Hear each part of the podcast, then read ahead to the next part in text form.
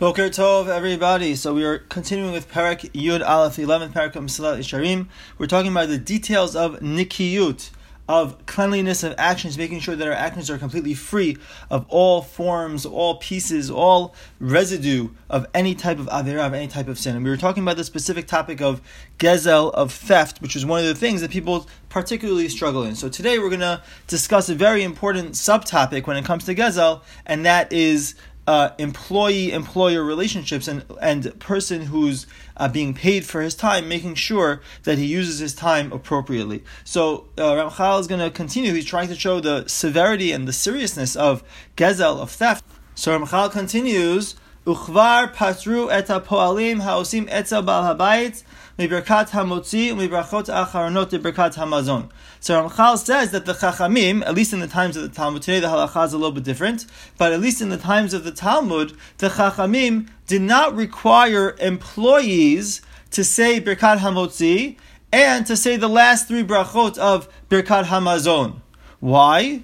Because they didn't want to take anything away from the employers. They wanted the employees to be working at their maximum capacity, to be making best use of the time that they are being paid for. Therefore, the Chachamim exempted the employees from saying Birkat Hamotzi and the last brachot of Birkat Hamazon. So it shows us how serious the Chachamim took the employee's re- responsibility towards his employer. And even when it comes to Kriyat Shema, Lo chiyivum libatel mimlachtan ella beparasha rishona belvad. The Chachamim only require the employees to say Kriyat Shema only the first paragraph, and they didn't require them to uh, stop their work to say more than just the first paragraph of Shema. If the Chachamim were so lenient when it came to mitzvot to make sure that the employees were doing the best at their jobs and they were maximizing the time they were hired for, all the more so when it comes to doing optional things during work hours. Shekol schir yom, anybody who's hired for the day, meaning he's being paid for his time, not that he's being paid for a particular job, but he's being paid for his time. Asur bahen shelo levatel malachto shaval abayit vim avar hareze gazlan. He's not allowed to do things during the time that he's being paid for. He's not allowed to be mivatel malachto shaval abayit. He's not allowed to uh, uh, cancel or stop the work that he's doing for the whoever who is uh, his employer, whoever is employing him. And if he does, it's like a type of abachilkia afilu shalom lo shalom. He wouldn't even respond shalom to talmidei chachamim who said shalom to him. In order so that he wouldn't uh, be stopped, so he wouldn't uh, stop doing the work for somebody else. The Yaakov Avinu alav shalom. Yaakov Avinu mivaer befiv v'omer. He said when he's talking to Lavan, his father-in-law, he says, "Hayiti vayom achalani chorev." The heat would be so difficult during the day, v'karach balayla, and the frost at night, v'atidash nati and I didn't allow myself to sleep.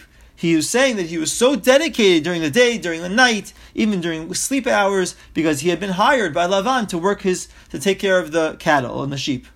Ma ya'anu b'shat. So those who involve themselves in completely optional things, their own personal pleasures during the time where they're supposed to be working. So what are they going to answer? What are they going to say? Okiya asku ish. So and they're gonna are they gonna go and do their own work? Are they gonna cancel out their uh, the time that they're supposed to be working, or people who involve themselves in their own private businesses during the time where they're supposed to be employed by their uh, by working for their employer. So that's gezel. Ramchal says that's all gezel. Now, obviously, in a situation where a person knows that the employer doesn't mind that he spends a couple of minutes doing this, couple of minutes doing that, so then that's a different situation. But we're talking about situations where a person does not necessarily know that his employer doesn't mind, and maybe his employer is very particular about him using the time that he was hired to be doing stuff for work. So in that case, a person who's doing other things, it's gezel. Klalo shel davar, here's the rule. Hasachur etzel chaverol le'ezem melacha shetihiyeh somebody who is hired by his friend for whatever work it is, right? He's hired by somebody else.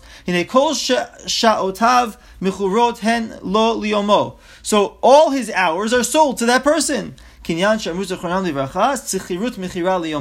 Somebody who's hired, he's a hired employee, so he's like sold for the day.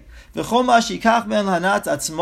he takes for his own benefit, whatever way it is, eno gazel it's theft. And if he wasn't, if the employer didn't forgive him, so then he's not going to be machul. Even Hakadosh Baruch Hu is not going to forgive him. Shekvar Amru Rabotenu Zacharam Livracha. Rabbis taught us Avirot Shebin Adam LaChaviro Ein Yom HaKippurim Mechamber Ad Shiratzet Chaviro. Any sin between man and man, even Yom Kippur does not atone for until he has first resolved the issue with his friend, with the other person. So a person who steals, or a person who, in this case, an employee who perhaps didn't uh, act in the appropriate way with his employer. So in that case, he has to ask forgiveness. He has to find some way to settle with his employer, and only then can Hashem forgive him for that which he did. Okay, Bezra Hashem, in the next shiur, we will continue with more uh, regarding the employer-employee relationship and other things related to gezel, to theft, and uh, we will discuss the fact that Hakadosh Baruch Hu values trustworthiness and emunah and faithfulness, and those are very important values which we will discuss Bezra Hashem in the next shiur. Have a wonderful day, everybody. Kotuv.